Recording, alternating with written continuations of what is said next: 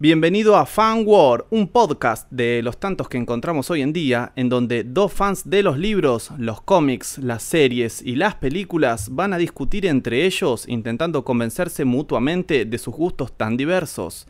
Estás advertido, las puteadas y las peleas son moneda corriente en Fan War. Bienvenidos a otro capítulo más de Fan World, el podcast que estamos haciendo por ahora de manera semanal con mi querido Facundo Tedesco. ¿Cómo está Facu? Muy bien, muy bien, Nati. Acá de vuelta en la cuarentena. nunca salimos de la cuarentena, pero todo bien. Nunca nos fuimos. Nunca nos fuimos, claro. Estuve en espejismo, chicos.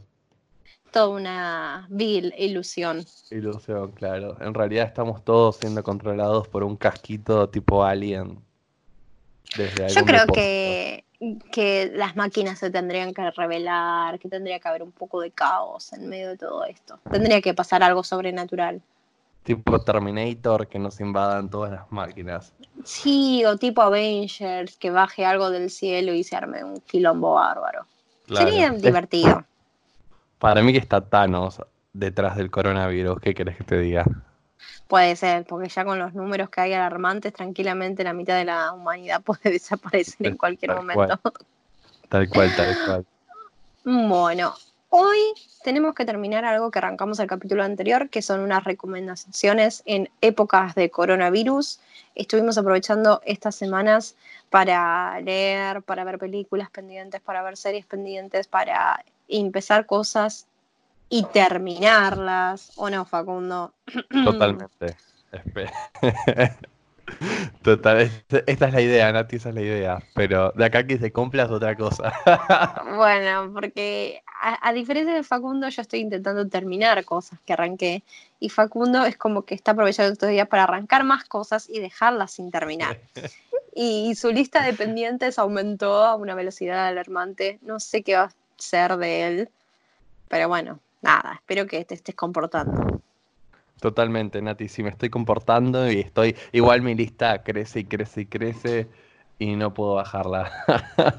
es normal, chicos, estoy muy, estoy muy indeciso en esta cuarentena. Dios mío, Dios mío. Bueno, escúchame, ¿vos tenés algún libro más para hablar? ¿Para recomendar? No, del, libro te dejo la posta vos, Nati, porque esta cuarentena no leí mucho, voy a admitir. Mm. Bueno, y yo, a diferencia de Facu, tengo solamente para contarles un poquito sobre una serie que estuve mirando, pero tengo tres libros para mencionarle así de forma rápida antes de pasarle la posta a Facu. Y siguiendo el hilo del de, capítulo anterior, si no lo escucharon, antes de escuchar esto, tienen que ir a escucharlo de su obligación moral en el medio de estos días, que seguramente no están laburando, están laburando desde su casa. En el capítulo anterior les conté un toque sobre cómo divido yo los libros. Yo los divido entre lecturas de verano, que son las lecturas más extensas, que me llevan más tiempo, a la que le tengo que dedicar solo mi atención a eso. Y después las lecturas rápidas, que a veces las mecho entre las lecturas de verano o que las puedo mechar un fin de semana en el medio de parciales y cosas de la facultad porque me las puedo leer en un día o en una noche. Y algo así me pasó con un par de libros una de ellas fue Una sonata de verano de Belén Martínez. ¿Lo leíste, Facu? No, lo, es el único libro que me falta leer de, de Belu. Debo, es verdad. en algún momento. Eh, está bueno. Debo confesar que yo arranqué por cuando, cuando reescribamos nuestra historia o una cosa así, nunca me acuerdo la temporalidad del título. Eh, yo arranqué por el segundo en vez del primero y el segundo me gustó más que una sonata. Pero bueno, eh, Una sonata de verano es el libro con el que ganó Belén el premio PUC y que fue publicada por primera vez en España y después llegó a Latinoamérica. Es un libro que está bueno. Eh, lo que me gusta de Belén es que mezcla mucho la ficción realista, pero siempre le da un toque de fantasía.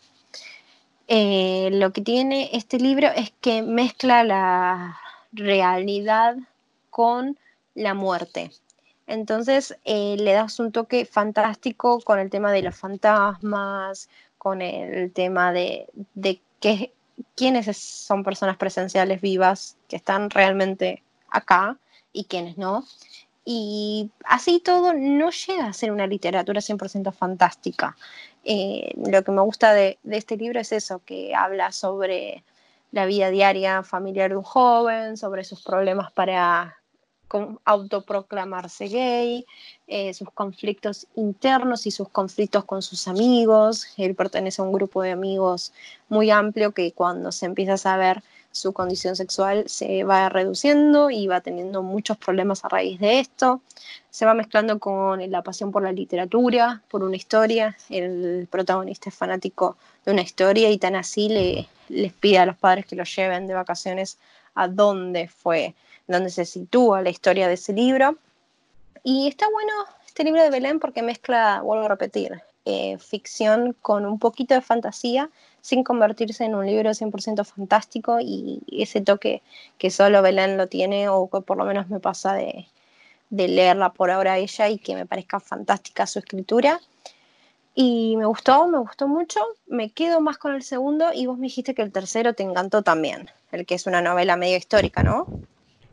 Sí, eh, Sangre de Dioses. Sí, sí, sí, sí, sí, sí, Es como, es un fantasy medio histórico ahí que la verdad está bueno. Sí, si te gusta el fantasy, probablemente te sí, Belén la está prometiendo, está prometiendo mucho. Seguramente siga trabajando en un par de cosas de PUC y esperemos que este año llegue a Argentina y a ver si la vamos a traer algún día a nuestro programa. Ojalá. tu querido Leonel Tetti y nuestra querida Georgina nos permiten. Sí, sí, sí, sí, están planes, obviamente, traer algún, alguna entrevista con, con que esperemos se pueda mm. realizar. Muy bien. Y después otro libro que estuve leyendo, que no, los próximos dos libros que les menciono rápido, no son libros cortos, pero me atraparon tanto que me los leí así a lo flash. Uno fue La canción del lobo. ¿Vos la leíste? ¿O fue Leo que la leyó? Porque creo que hablamos de este libro. Ah, Wolfstone, no. Wolfstone. Ese. Lo leí, sí. me sorprendió. A mí me sorprendió porque es un libro que te lo venden como una historia juvenil, que es una mezcla. Perdón, me río porque es, es re porno el libro, más o menos. bueno, me sacaste el misterio. Yo quería saber el misterio. Pero posta, iba a decir eso. Es un libro que te lo venden como juvenil y al principio te estás, digamos, imaginando que va a ser como la versión hombres lobo de Crepúsculo. Y después te lo van mechando con cosas de 50 sombras de Grey que decís, ¿qué, ¿qué carajos está pasando acá?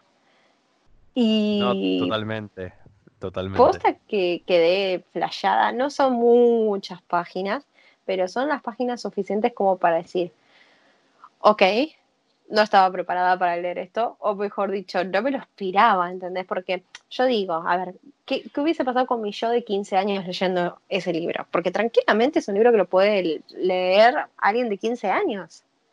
Claro, sí, sí pasa desapercibido, digamos. No es que tiene una sinopsis tipo 50 sombras que ya sabes que va a venir. Exactamente. Y, ese es el factor sorpresa que digo que tendría que estar un poquito. A ver, seamos sinceros, hoy en día con internet tenés acceso a cosas peores. y, y, hay gente que va a decir, yo digo 15 años y en 15 años capaz son recontra experimentados en un montón de cosas y saben más cosas de las que sé yo pero yo me trasladé a mi yo de 15 atrás y está bien que las épocas van cambiando.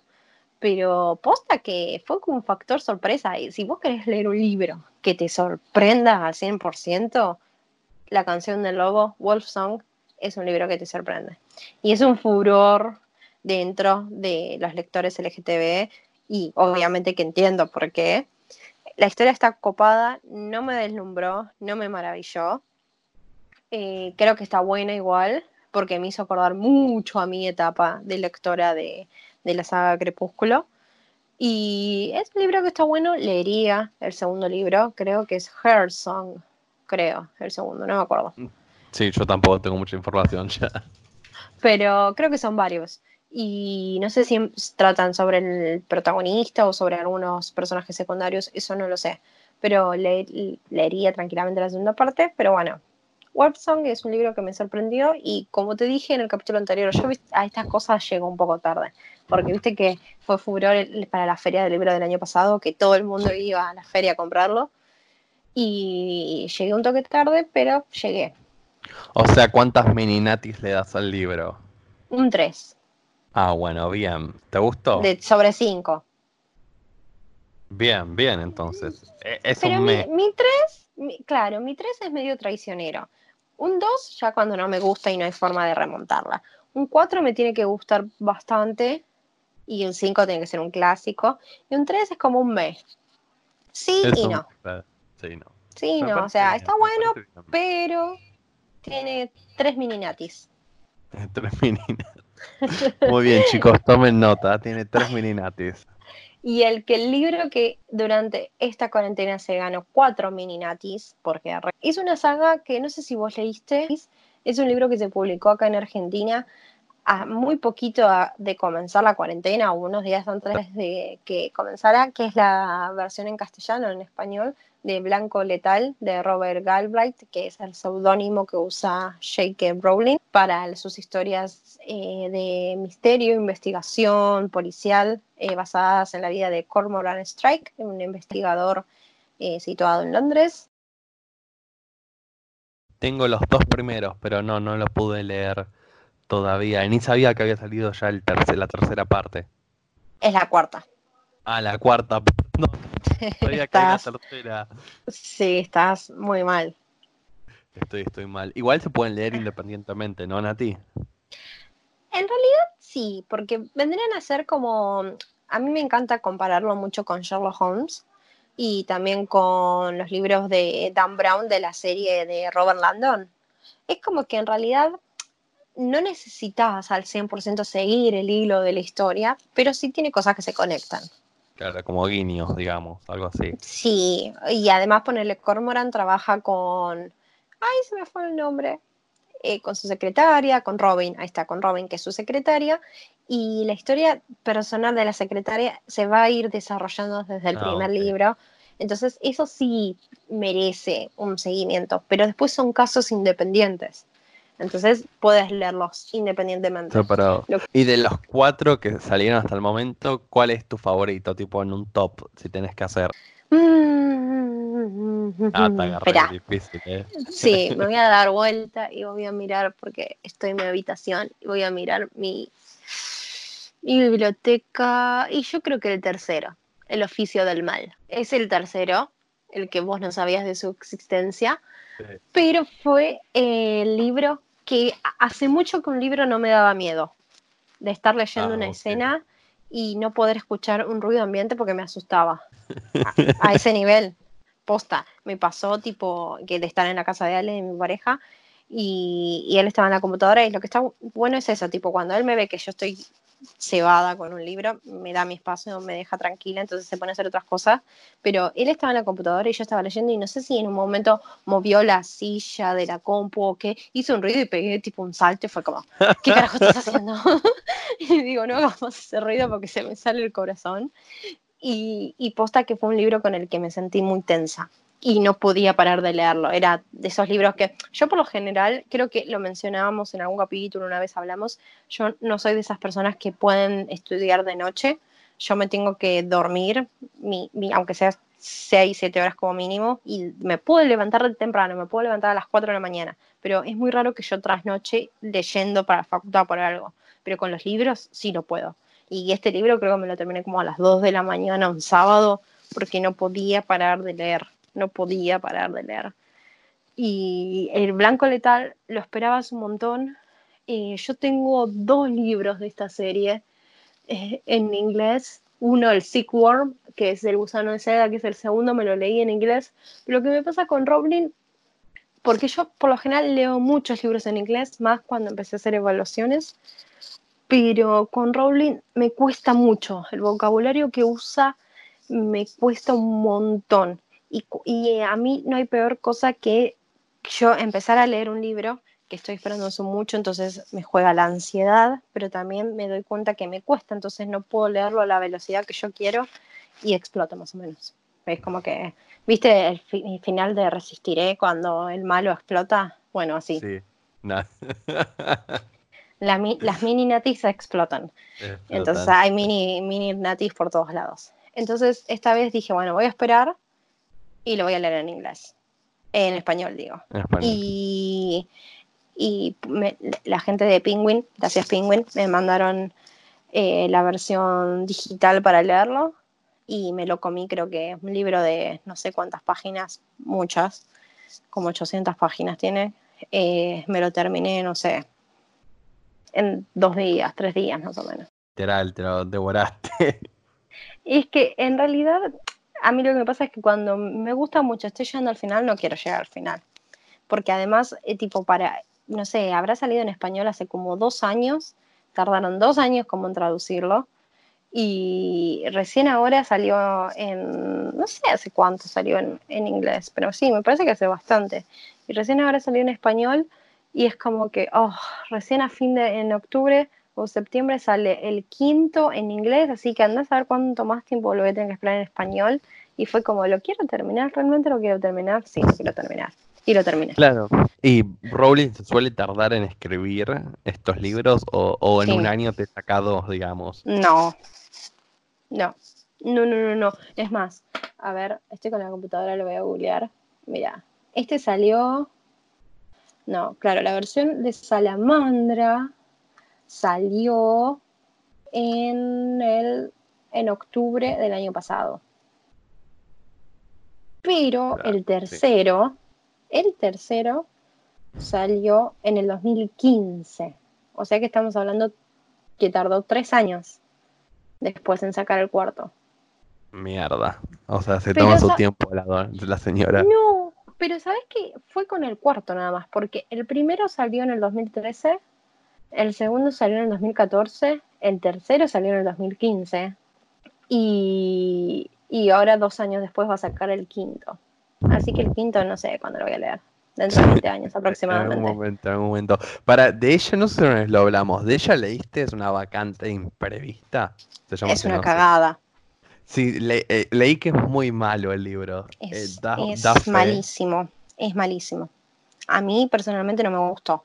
Lo, igual, a ver, yo lo leí apenas salió, porque creo que encima, no sé si tuvo un estreno mundial de que salió publicado en inglés y en español casi al mismo tiempo, si no me equivoco, sino la diferencia de publicación de un idioma al otro fue muy corta.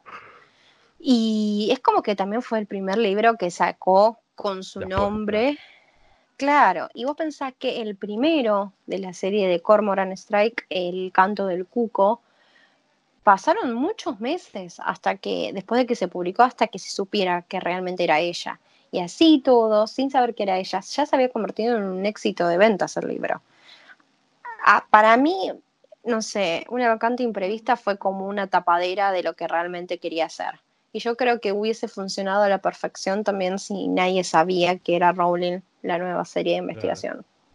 Porque la verdad es que son libros muy buenos, son libros muy atrapantes, son libros que sí tienen como una cierta, como una cierta fórmula que se va repitiendo. Eh, pero a mí la verdad es que más allá de que es ella, se me hacen, o sea, viste como en el capítulo anterior me parece que te dije que así como todo lo que haga Emma Watson lo voy a consumir.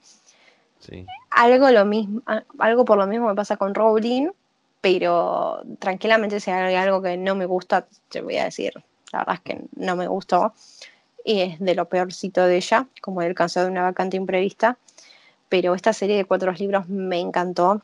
Blanco Letal es muy recomendable. La posta es que me lo leí muy rápido y posta que tendrías que empezar a leerlo. Capaz el primero es como el más tranquilo, pero el, segundo, el tercero y el cuarto se van volviendo un poco más macabros. Y está bueno. Posta que está bueno. Debo darles una oportunidad, porque encima van a tener o tienen serie o película, ¿no? Tiene una serie. Y ahora que me estás haciendo pensar, me tendría que fijar si en Amazon la tienen. Porque Netflix ah, no la tiene. Sí, creo que la serie salió hace bastante, no tuvo tanta repercusión, por lo menos eh, a nivel de decir, compró los derechos Netflix para publicarla. Viste que hoy por hoy se mide en eso. Eh, porque no sé si sale por el canal de la BBC de Inglaterra. La verdad es que tendría que investigarlo. No, porque tipo una vacante imprevista tuvo serie, pero también no pasó nada, creo. Y con Cormoran Strike pasa exactamente lo mismo. Pero tendría que verla, tendría que investigar si en algún lado está subida. Yo la vería. Igual, ¿Estás preparada para algo de terror, Nati? Pero no sé si todavía llegaron al tercer libro con la serie. Eso puede ser también. O pueden haber mezclado todo. O puede ser. Pero bueno, esas fueron mis recomendaciones de lectura. Y ahora quiero, tengo solo una serie para recomendarles, pero primero quiero dejarte ser. No, no, no, empezá, empezá vos, Nati. Te dejo. ¿Vos decís? Sí, sí, sí, sí. Bueno, Facundo al comienzo de esta cuarentena más o menos me, recomendó que me suscriba a Amazon Prime. Eh, yo hasta ahora vivía Netflix nada más. Y la aposta era que yo no tenía una computadora buena para ver, ponerme, no sé, en Cuevana o en esas eh, páginas para seguir una serie así a medida que salía en Estados Unidos. Y este año, bueno, nada, invertí en una computadora porque ya era hora. Así que dije, bueno, yo no tengo excusa, me tengo que poner al día con Grey's Anatomy, que ahora ni en pedo después de lo que hicieron. Sorry, Facu, pero no la voy a seguir. Más allá de que soy fan desde los inicios. Em, pero sí quería arrancar una serie que la quería arrancar hace un montón y de hecho la arranqué en las vacaciones, en el mes que me fui afuera. Eh, cuando estás boludeando en el fucking catálogo que tenés en el avión, que por lo general no tenés mucho para ver empecé a ver ahí, sí que había, creo que seis capítulos de la primera temporada de This Is una serie que esta ya lleva cuatro temporadas y una quinta temporada confirmada que va a arrancar este año, si el coronavirus lo permite. Y This Is trata sobre la vida de los Pearson a lo largo de varias décadas. Comienza con la historia de amor entre Rebecca, interpretada por Mandy Moore, que es una mm, cantante y conocida actriz de varias películas juveniles, entre ellas, no sé si viste A Walk to Remember, basada en el libro de Nicholas Sparks. Probablemente la haya visto la película porque vi bastantes adaptaciones de, los libros de... La, chica que es súper, súper religiosa, que no me acuerdo si tiene leucemia o qué, y se enamora del rebelde del colegio. No, creo que no la vi. Bueno, si querés, tenés ganas de llorar en esta cuarentena, mira esa película. Vale, lo voy a anotar y después, obvio, y Mandy Moore también es, eh, ¿viste el diario de la princesa? Sí, claro. La rubia, la que es mala. Ah, de la primera, sí, la compañera de... Sí, sí, sí, colegio. ah, mira, no sabía que, que era ella. Sí. No se destaca Mandy Moore por tener, digamos, grandes películas. Sí le va bien como cantante, canta muy lindo y creo que de lo mejorcito que tiene en su filmografía es This Is Us, que tiene una actuación excelente.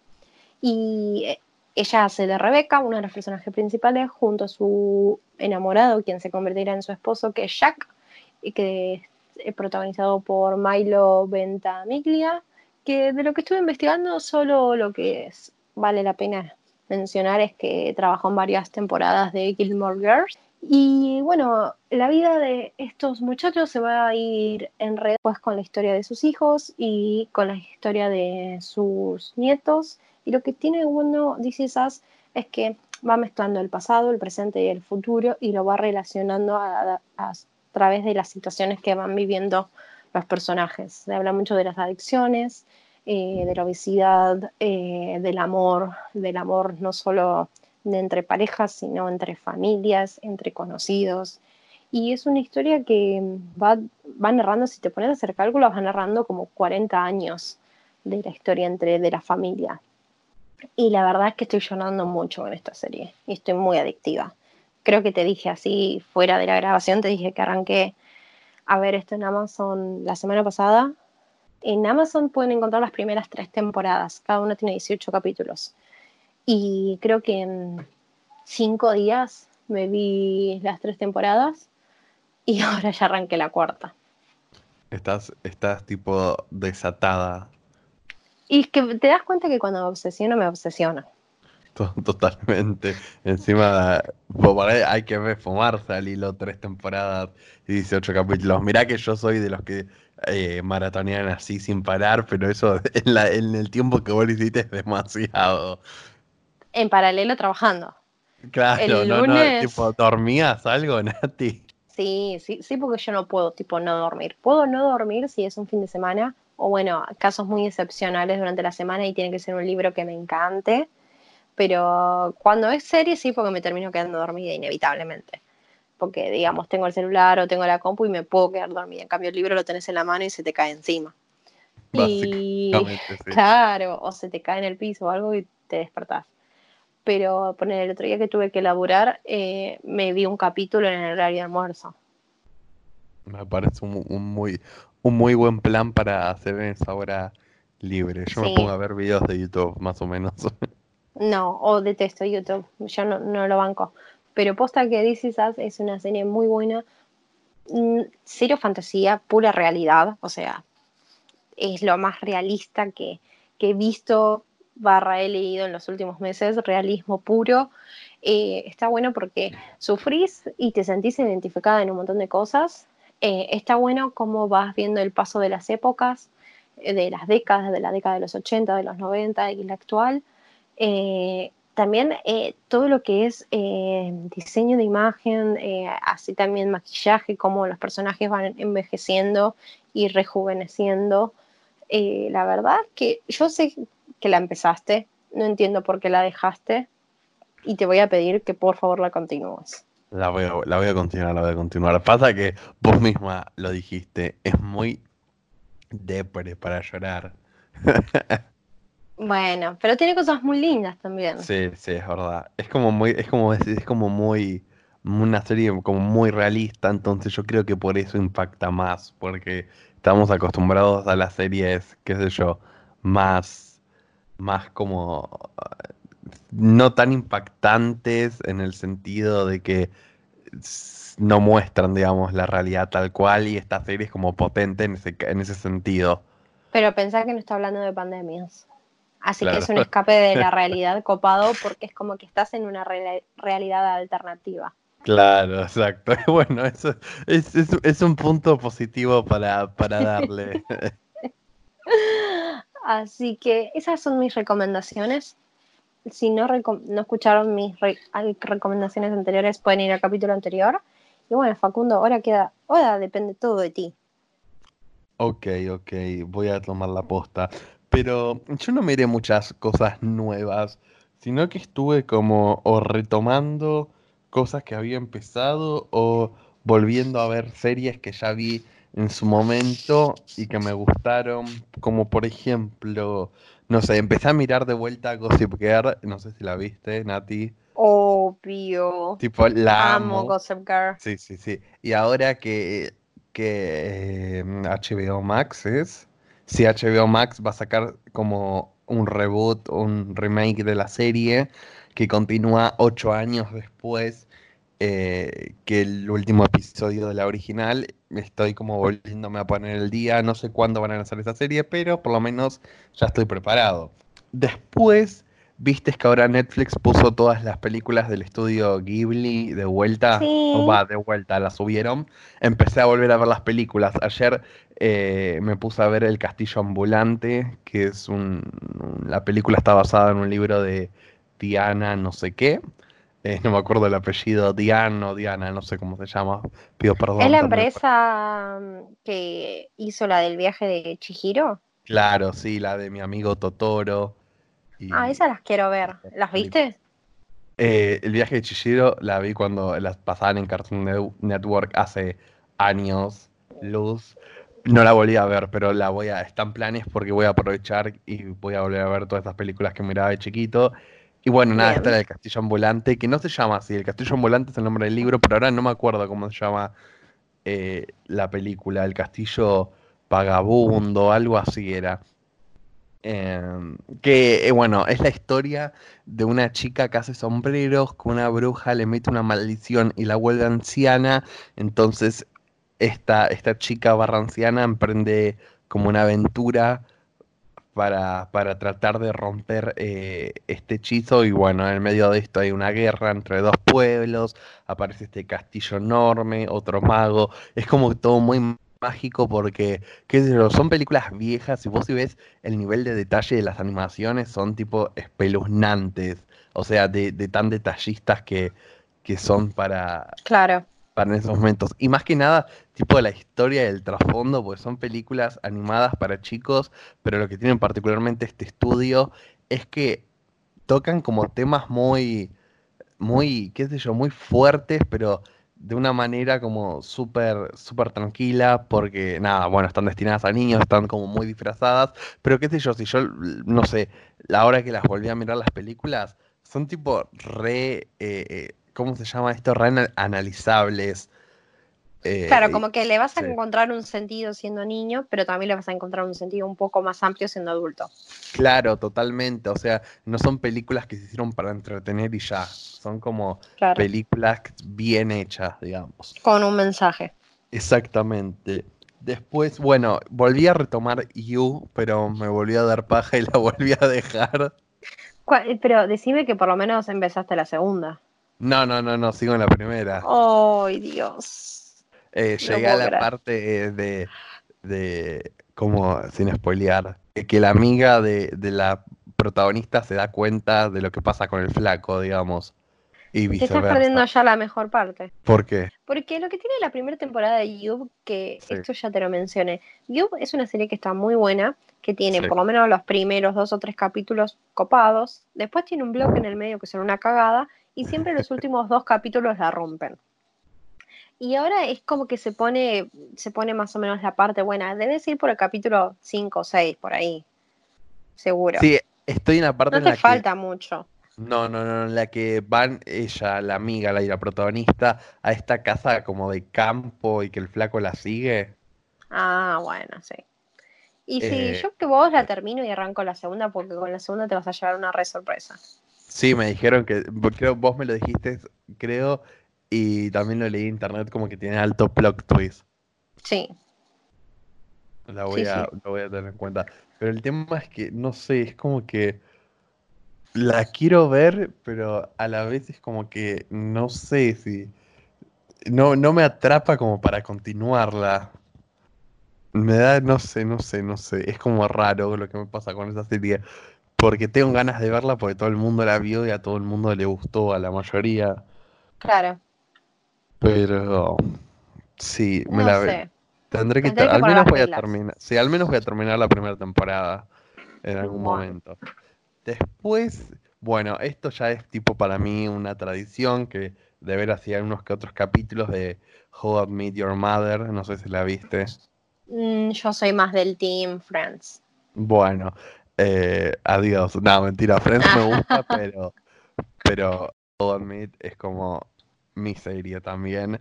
Entonces siempre miro capítulos eh, cuando lo pasan en la tele o cuando quiero ver. Pero vos la viste completa.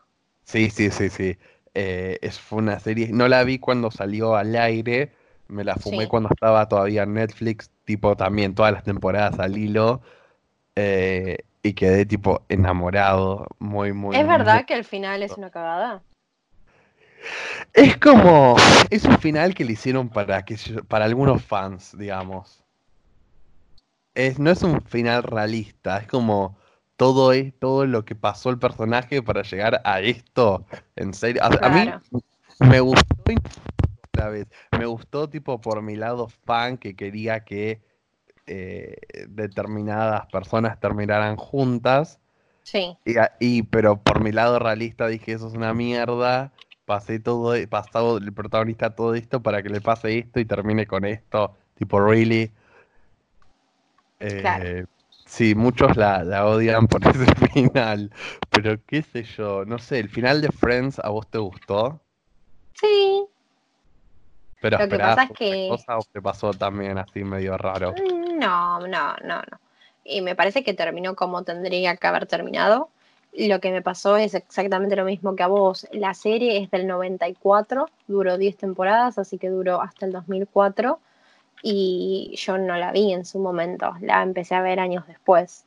Eh, y la verdad es que a mí es una serie que me gusta, que me entretiene. Son esas series que son de capítulos cortitos. Igual creo que How I Met Your Mother tiene capítulos de 40 minutos, ¿no? ¿O son más cortos? Sabes que no me acuerdo si de 40 o de media hora, pero sí. Bueno, los de Friends son de media hora o menos, 20 y pico de minutos. Entonces está bueno porque lo puedes ver rápido. Es como The Big Bang Theory y o La Niñera. Para mí el clásico es La Niñera, que me encanta, el clásico de los 90 me fascina.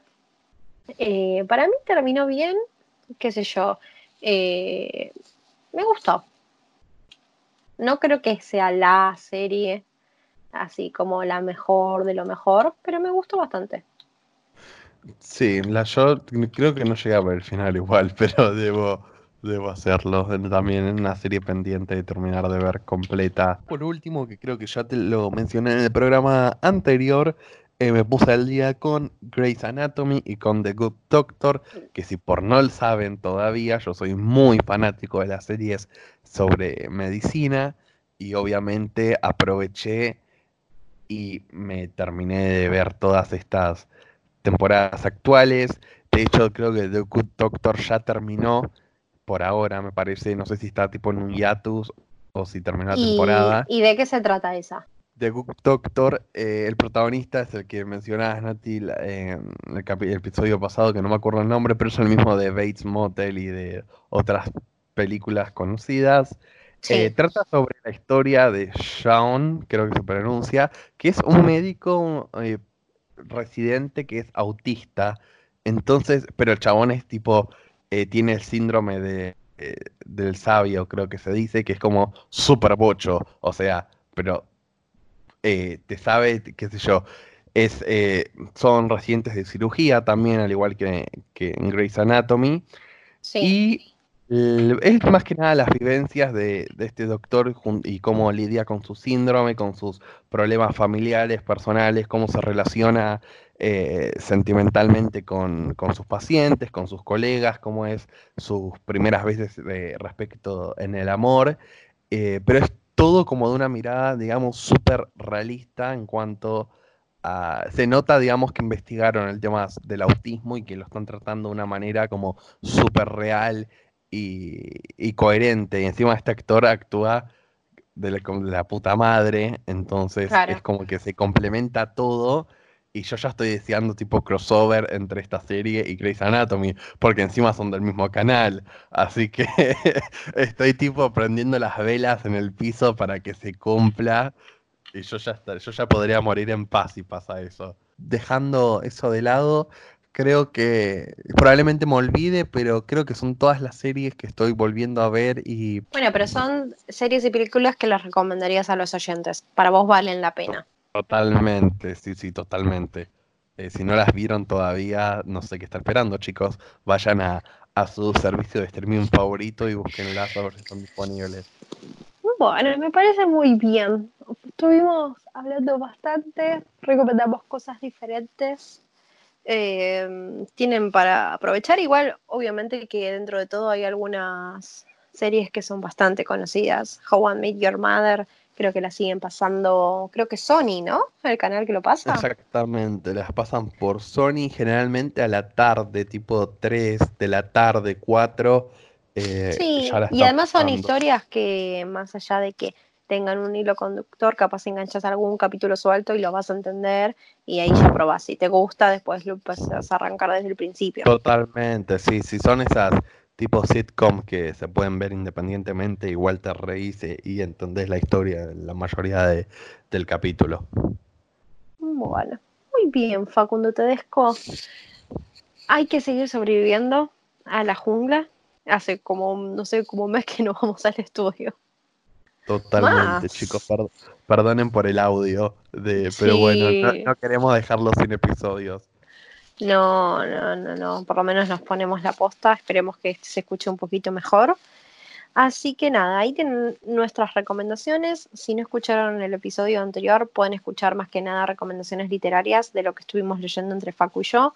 Estuvimos leyendo novelas eh, de ficción, de fantasía. Facu estuvo leyendo varias novelas gráficas que varias cosas me recomendó y que después te voy a pedir el nombre de vuelta porque las voy a querer leer. Nos estuvo adelantando un poco en el capítulo anterior también del libro de Adam Silveira, que creo que va a llegar este año por PUC Argentina, muy posiblemente después de mitad de año. Es un libro que no se publicó, pero como Facundo tiene coronita, ya lo leyó y le está gustando bastante. Y, y nada, eso, eso es nuestro aporte a la humanidad por ahora.